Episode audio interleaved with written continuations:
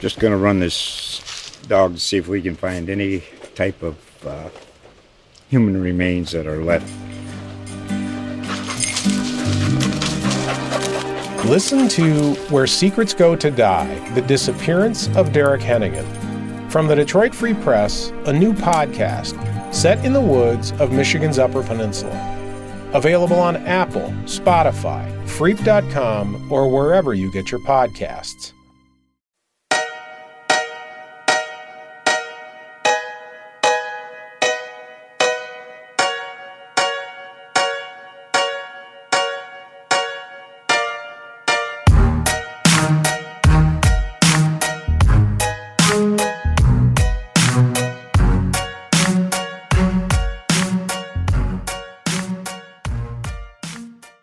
Happy New Year. Sorry we missed happy holidays and Merry Christmas for you all. Uh, this is Jason Alatidd at the Topeka Capital Journal and chilling in the State House. I'm here with Jack Harvel, also of the Capital Journal, and John Hanna of the Associated Press. And my sincerest apologies for depriving you of your state politics fix for about a month. Yes, yes, we just we just got into a situation where between our holidays and having to finish stories, we just we didn't have time to podcast. Yeah, and I did, however, go to the Evel Knievel Museum um, while I was off. My my daughter arrived from Chicago, and she w- always wanted to see it.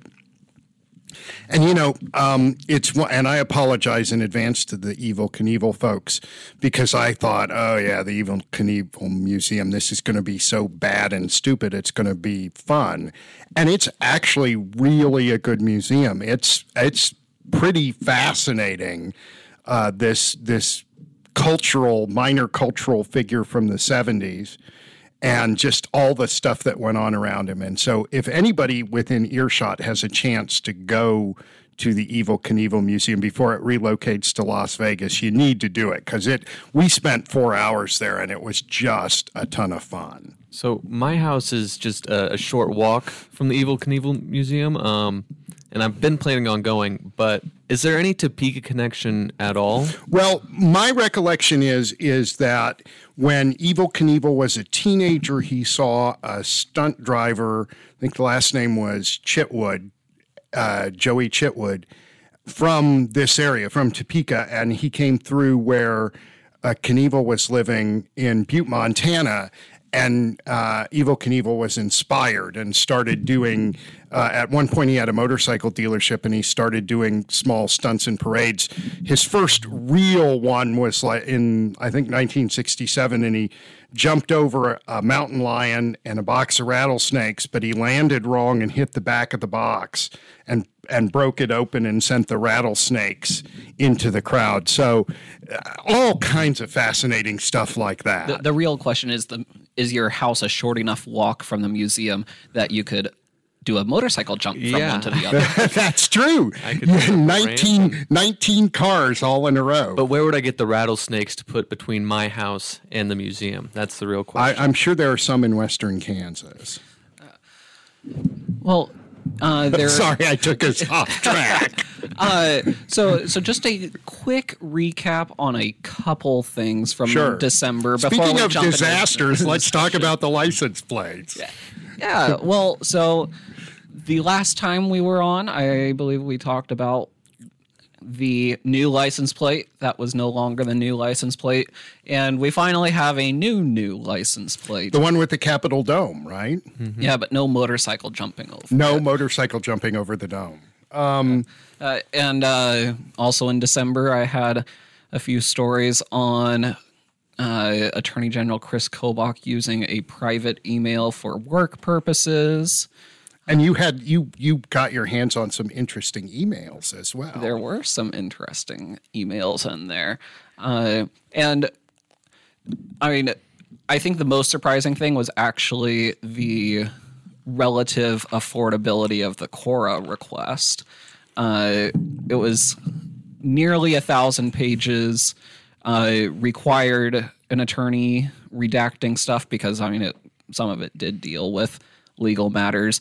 And I have had other KORA requests, like one that just came in this month, that were fewer pages, uh, less sensitive material, but only slightly less of a cost. Yes, one of one of the one of the uh, scams allowed under the uh, Open Records Act, and let's call it what it is. It's a scam. Um, allows agencies to charge uh, for uh, workers' time as if they're not already being paid, and this isn't a part of their job.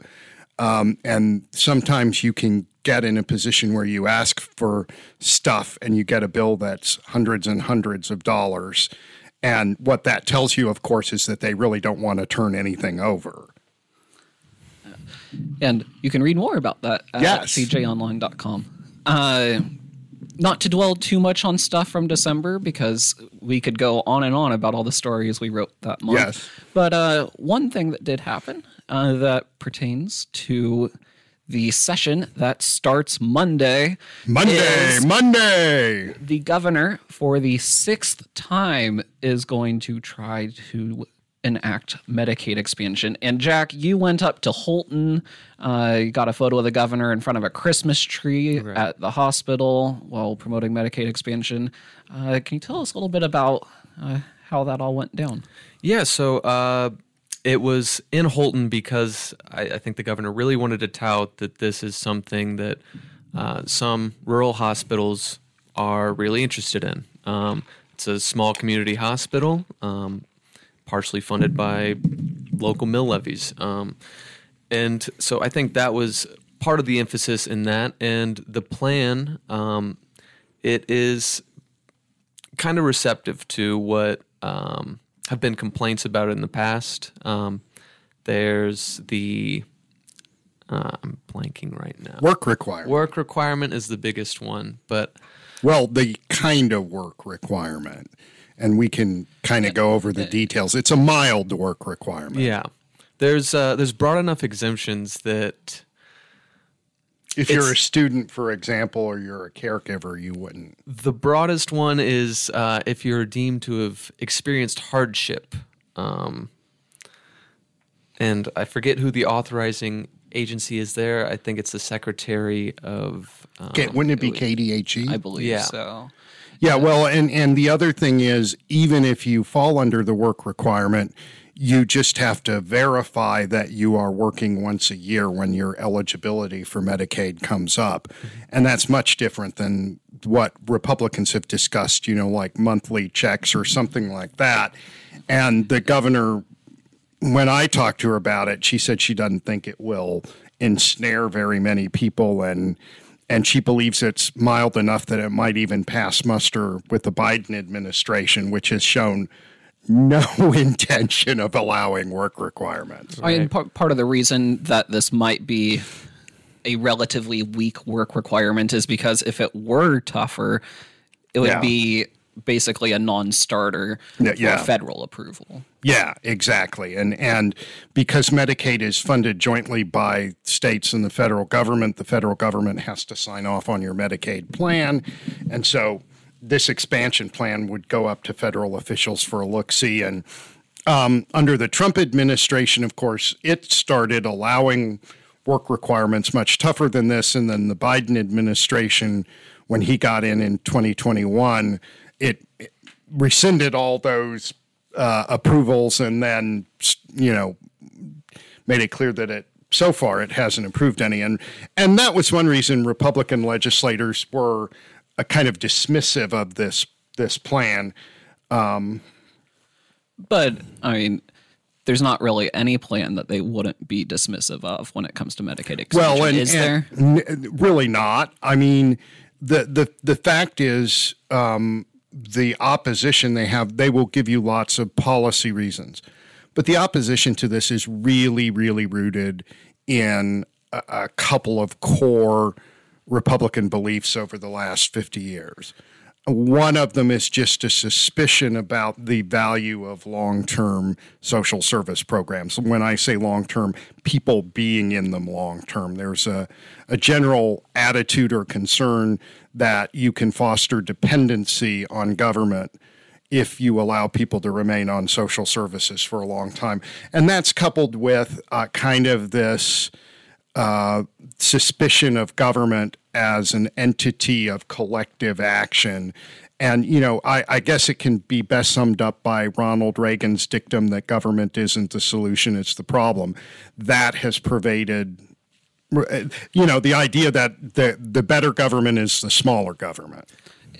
And I, I just want to jump in. Uh, you said legislators, uh, but would it be more accurate to say leadership? I know Kelly. Yeah, actually, it, it, it would be. That's that's an excellent point, Jack, because the people we're talking about are very specifically uh, the top leaders the Senate president, the House Speaker, the chairs of the health committees. Uh, obviously, they have some support from a good, solid support from conservatives. It's possible we haven't had any really good votes, maybe since 2017 uh, when there was an attempt to override Governor Sam Brownback's veto of a bill.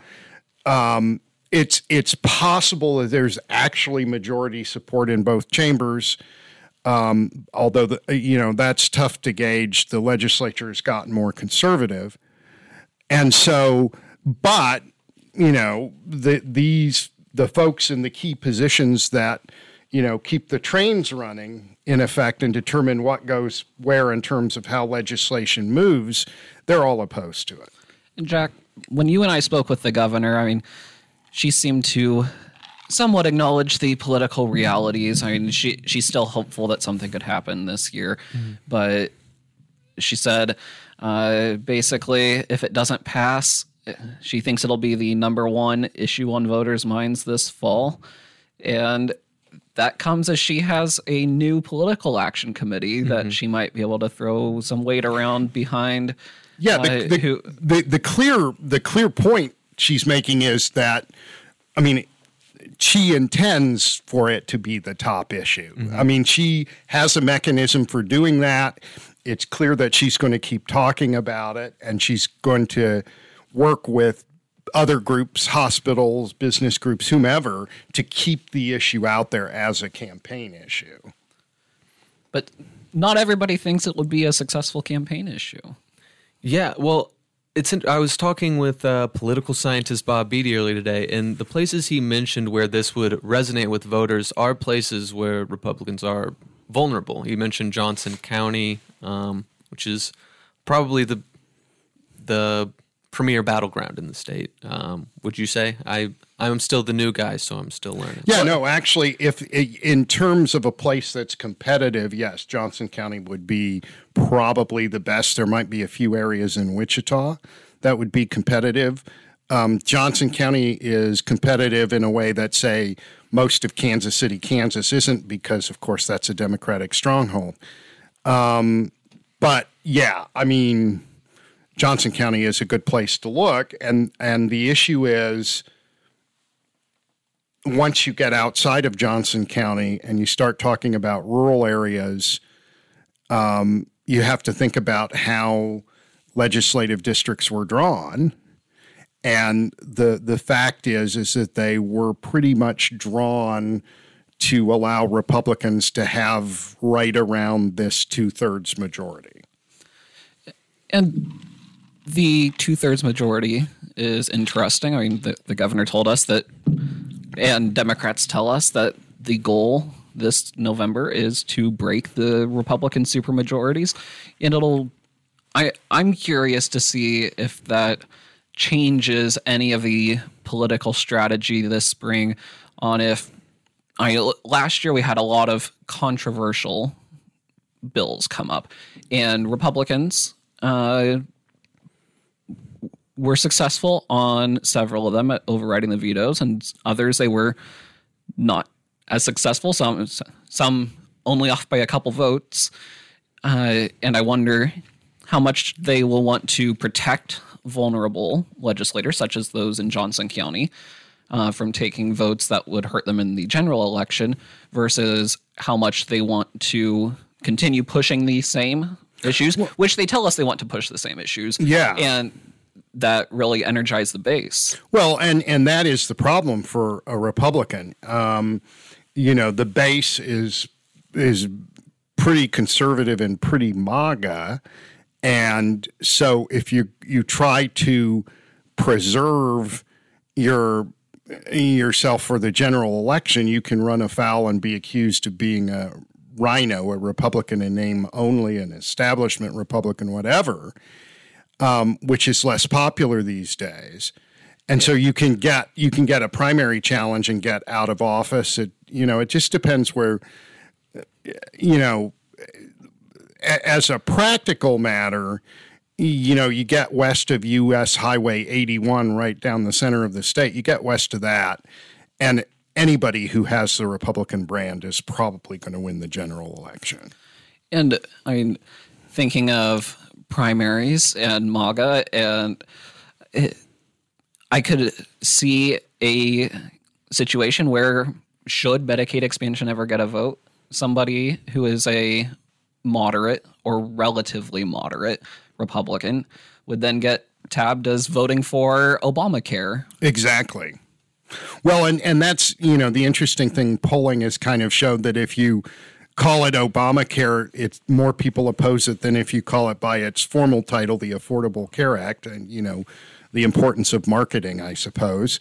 Um, and so, yeah, it's in, there's no real sense that that Ty Masterson or the Senate President or Dan Hawkins, the House Speaker, have really moved that much. So if you're going to try to, in a practical sense, get a bill through, you're going to have to run those guys over, and that that just takes a higher threshold of voting, and you have to get even a few moderately conservative Republicans to go to to basically go against their leadership. And there is no indication that Medicaid expansion could be part of a deal for a flat tax, also known as a single rate income, Income tax, tax, yeah. or that it could be used as a deal to get some form of school choice, such as vouchers or education savings accounts or tax credits. Uh, and it really feels like the top two issues going into session, politically speaking, are Medicaid expansion. The governor spent her fall going statewide uh, campaigning for Medicaid expansion, and Republicans, uh, Senate President Ty Masterson and House Speaker Dan Hawkins, they did their own statewide campaign promoting tax cuts. And I mean, the, the cornerstone of their proposal would be that single rate income tax. Yeah. Well, and what's interesting is the governor was pretty clearly and deliberately aping another Democratic governor, Roy Cooper in North Carolina, who has also a very Republican legislature. And that state just did a Medicaid expansion plan. The, the expanded coverage started December the 1st.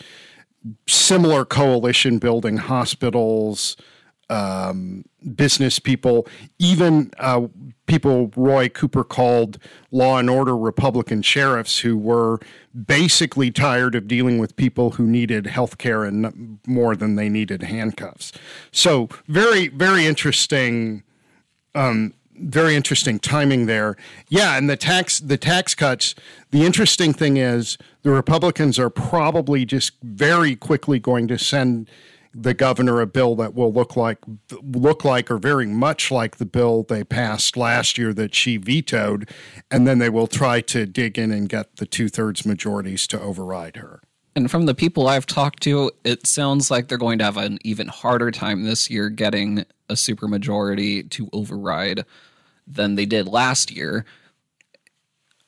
And uh, it I mean, it, it seems like they'll have time to try to come to a compromise, but the issue, in my mind, is that the tax bills get bundled. There, there's usually one or two bundles uh, with a dozen or two policies and putting one controversial item in there can mean that all of them fail. Well, and if all of them fail, we'll have legislators going into an election year when we have a very large budget surplus and they're going to be asking voters to send them back to Topeka even though they couldn't enact tax relief with a huge Well, and, surplus. and that that is a good point. And the reason they do the bundling is they throw in things that they think Kelly actually might like or has even talked about, and tie it to the things she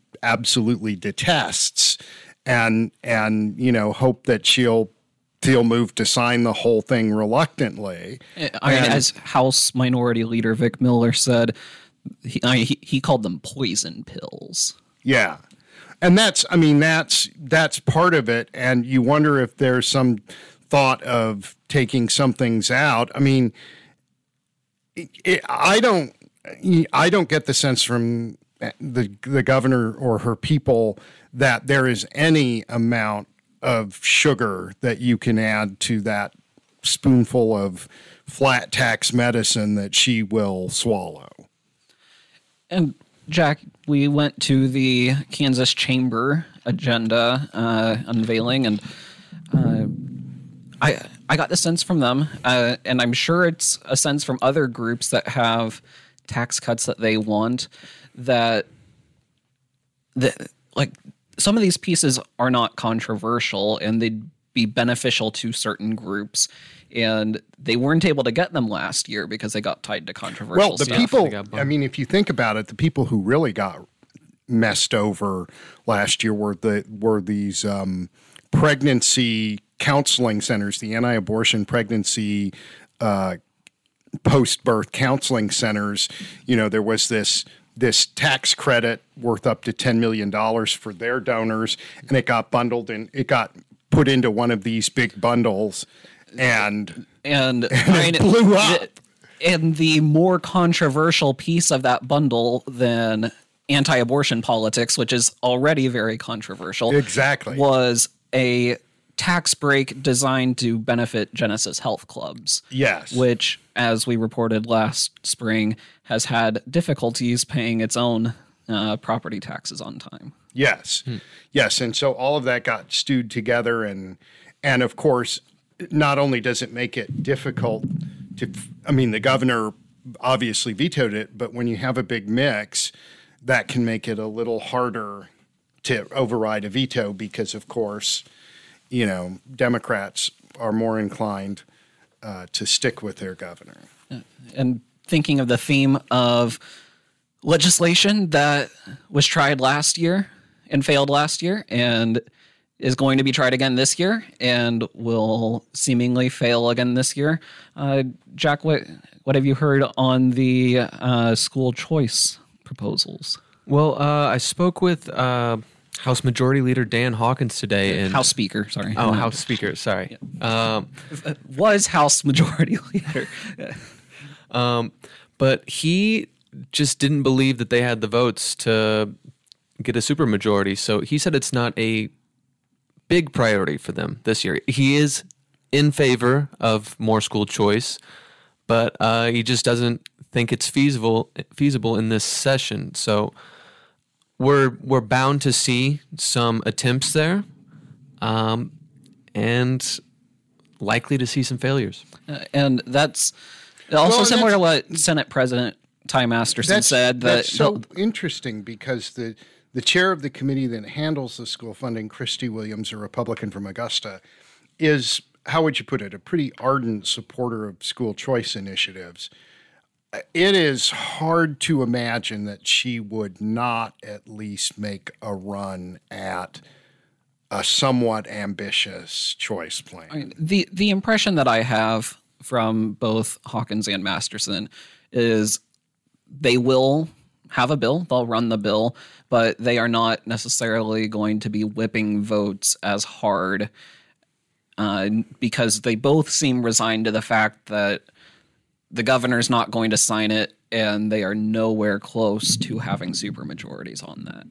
Well, and they, they tend to lose some rural Republicans when they run those plans because, of course, there's some skepticism amongst those rural Republicans about whether there would be enough choices developing out in their in their necks of, of the wood. And there's also an attitude of, well, you know, you know, we don't have that liberal, whatever words you'd want to use if you were a conservative, that liberal woke stuff in our schools. You may have it in, you know, Johnson County or Topeka, but we don't have it out where I live. And, you know, everybody is, you know, pretty happy with the schools. I don't know if all of the residents in a, and and places would say that, but there's a perception that there's more public support because the schools are more conservative, run or at least run more conservatively. And I mean, there would be tons of education issues that could potentially come up this session. Uh, special education funding, it seems like there's uh, a push to increase SPED funding this year. Today, Friday, uh, a snowy day in Topeka, the very last weekday of interim, the Special Education Task Force finally met and they narrowly approved recommending increased funding and education funding on its own is always uh, Well, and- and- issue yeah, because the- it's such a big piece of the budget. Yeah, and so those issues are out there. Of course, there are the the so-called parental rights issues. You know, making it easier for parents to challenge materials they object to, books, classroom lessons, etc. Um, you know, who knows whether we'll see something that deals with what's what's taught about history or human sexuality in the classroom. Um, now there is uh, there the the latest. What was the latest thing I saw? It had it, about. Um, there's there's another thing that's gotten a cons- some conservative parents worried, and and I'm blanking on it. It's a social emotional learning thing that's also been out there. Resiliency or something like that. Uh, I'm sure we'll I- I- see it somewhere. When, when it comes to the education budget, I'm also curious to see how it goes with splitting it off because in the past it was a open question of whether the governor could line item veto, and this spring she used the line item veto on it, and Republicans didn't take her to court over it. Uh, Well, and the attorney general is now Chris Kobach. Well, what he took? No, he was attorney general last year. So, they, I guess, I guess he advised them that it wouldn't be worth doing. Um, But maybe if she vetoes something else this year, they they may find cause. Uh, thinking of budgets, uh, I mean, eh, the governor, uh, budget season is her favorite time of the year. You can read about uh, that story I had last month. She- does, she's- does she put up like little spreadsheets on the Christmas tree or something? Well, well, she described it as being locked in a room with spreadsheets, and apparently that is a positive. So if you like, yeah, it's kind of my in a room with definition of hell, but Yeah. it's a it's a positive for Yeah. her. Uh, but I mean, education funding would be in the budget. Medicaid expansion would be in the budget. Uh, but Jack, you you talked with her some about water issues, and it sounds like uh, we have the money, and the governor has the political uh, the political capital to use. That's uh, that's what she said, and um, you know, water gets complicated really quickly. Um, so, yeah, I do think um, her proposal for um, a, a more streamlined, less duplicative process for dealing with water rights would be helpful. But there's there's a lot more that goes into it. Um, Oh yeah. the um, what what people keep touting is local enhanced management areas where communities come together, set goals, and work towards them, uh, without feeling like they're the only ones doing it. Um, and that's that's seen some success. I believe they've some have been able to reduce water uses by thirty percent while maintaining productivity. There's also uh, exploration of different crops that are less water intensive. And uh, Western Kansas does need to be taking action because of its groundwater levels. Sure. There's actually you you mentioned some of the, the there's a district in northwest Kansas that has had um, a lot of success in in getting people to reduce their water use, and and yeah, some of this is some of this is going to be getting farmers to you know adapt new technology, irrigation technology, go to new crops. Um, you know, maybe different cycles. So, you know, this is where it helps to have that wonderful ag college at K State because they're going to be on the you know vanguard of a lot of this research. Well, thinking of K State and budgets, I'm curious to see uh, if the governor and legislature will want to freeze tuition again. Uh, they did not last year, but they had previous years, and we should know more Thursday when the budget gets presented. Sure, and and you know obviously that is occurring in this larger national context of conservatives being up in arms with you know right now the more elite universities the more perceived as elite universities off you know the ivies and all of the discussion about the war in Gaza and pro-Palestinian protests and wokeness and all of that stuff. I mean, I haven't seen any Kansas University leaders under fire for that, but I have seen K State's president under fire because of the basketball player situation. Uh, yeah, that is interesting, isn't it? but but on the topic of sports, But- both, but both if- of our bowl, te- bowl teams won. Yeah, Yes. well, all three of ours, but I'll, I'll forget about Mizzou. Uh, Yeah, no, I mean, I you know, any university president can probably get over any problems by just getting Taylor Swift to campus, but But they'll never recover if uh, if a sports team joins a cause. Uh, Yes. As I learned in college with, uh, you may remember Concerned Student 1950 at Mizzou. It's, uh, I do. That was that was that kind of attendant to the the whole that was the Black Lives Matter era. uh, it wasn't the I mean, black. that it was the before group that. had it was before that. Okay, was that out of Ferguson then? I think it was near. It was near the time of Ferguson. Let me think back on it. That would have been. It was. I think in 2017 when this. Yeah, so that was only a couple of years after Ferguson, and you'd had a couple more incidents. So yeah, I remember that the football team basically said it wasn't going to play without Right. some kind of action, and there was a hunger strike going on on the quad, and yeah, it, uh, was going to be ongoing until the football team said they wouldn't play. And that 24 hours, it was over. Yeah. the, the president resigned. Yeah. Yeah. And I mean, there could be lots more issues that we could talk about, but one that I do want to talk about is something that is happening the same week as the first week of session.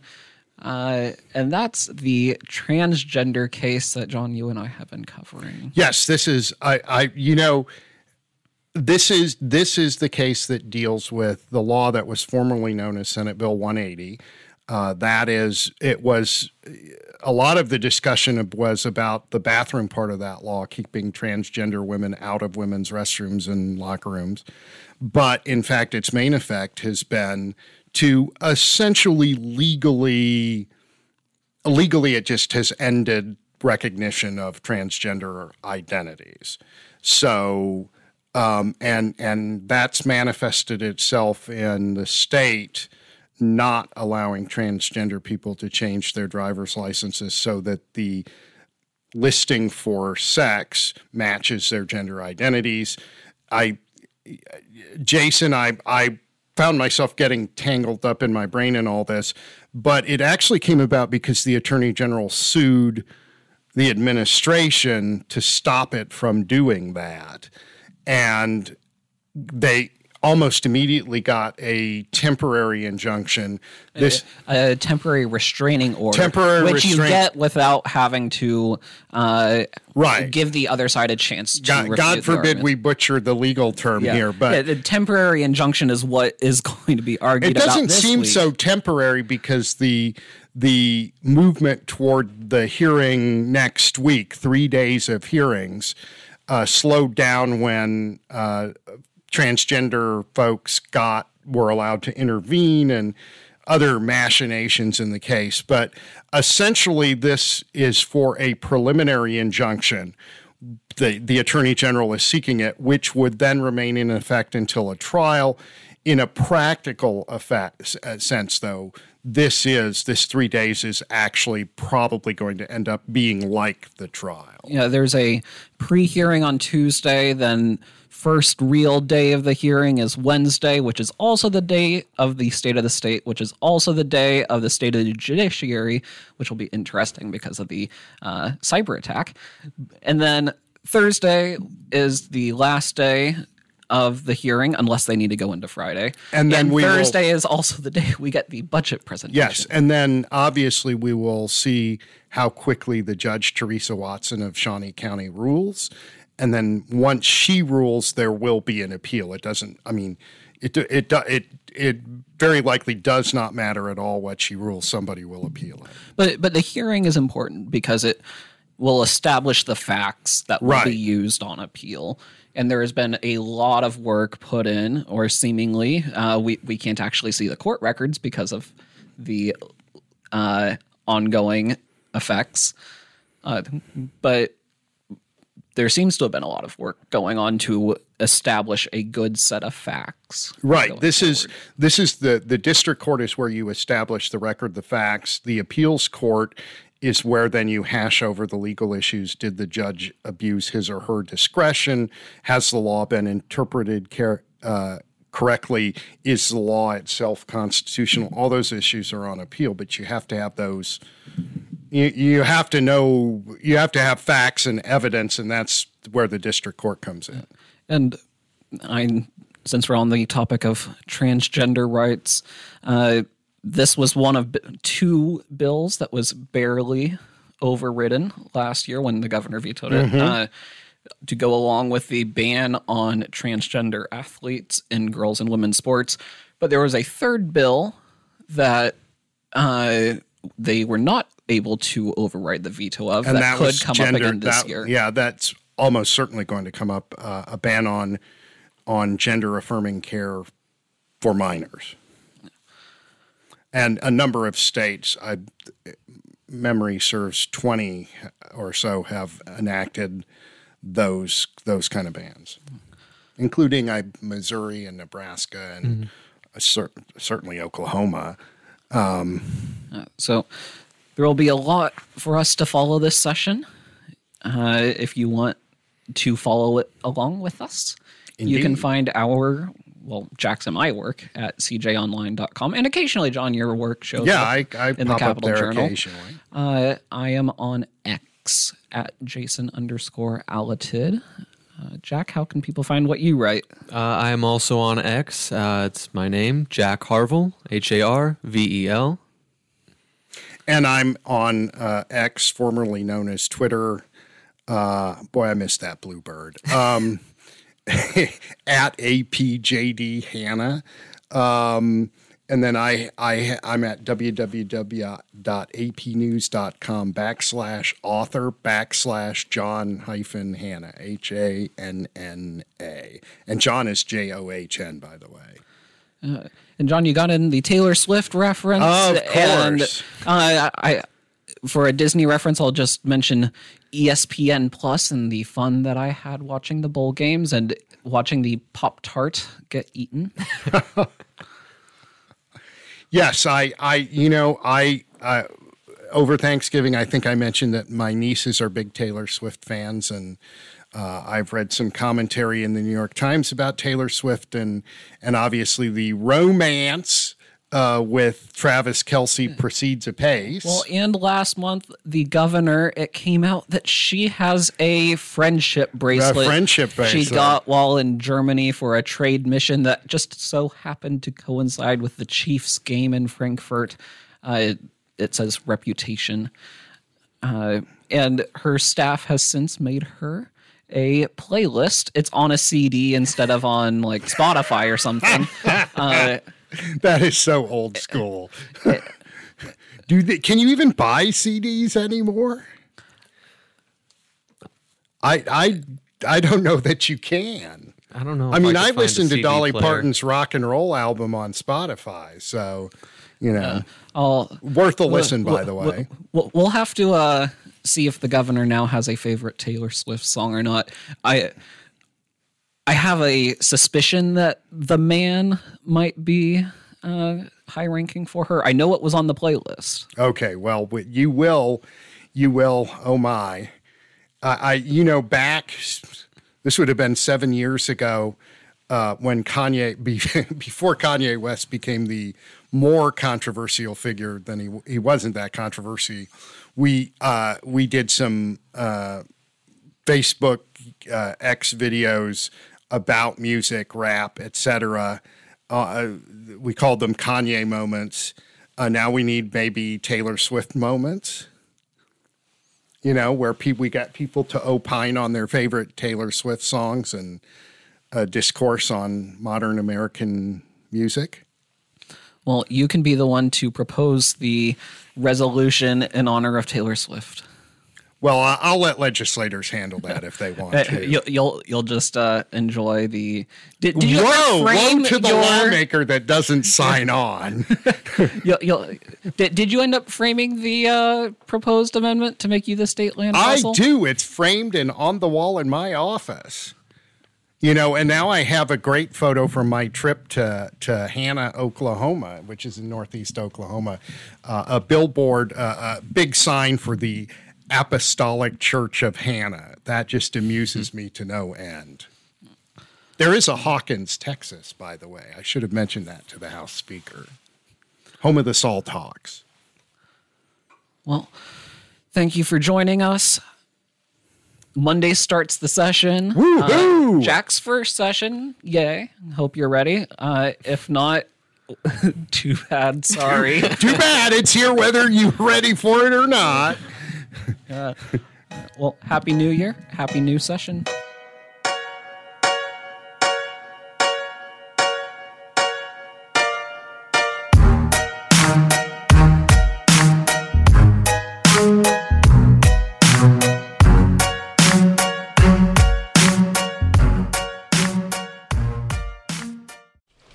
Just gonna run this dog to see if we can find any type of uh, human remains that are left.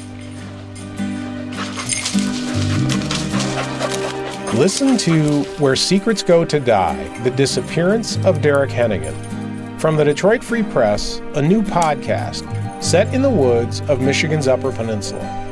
Available on Apple, Spotify, Freep.com, or wherever you get your podcasts.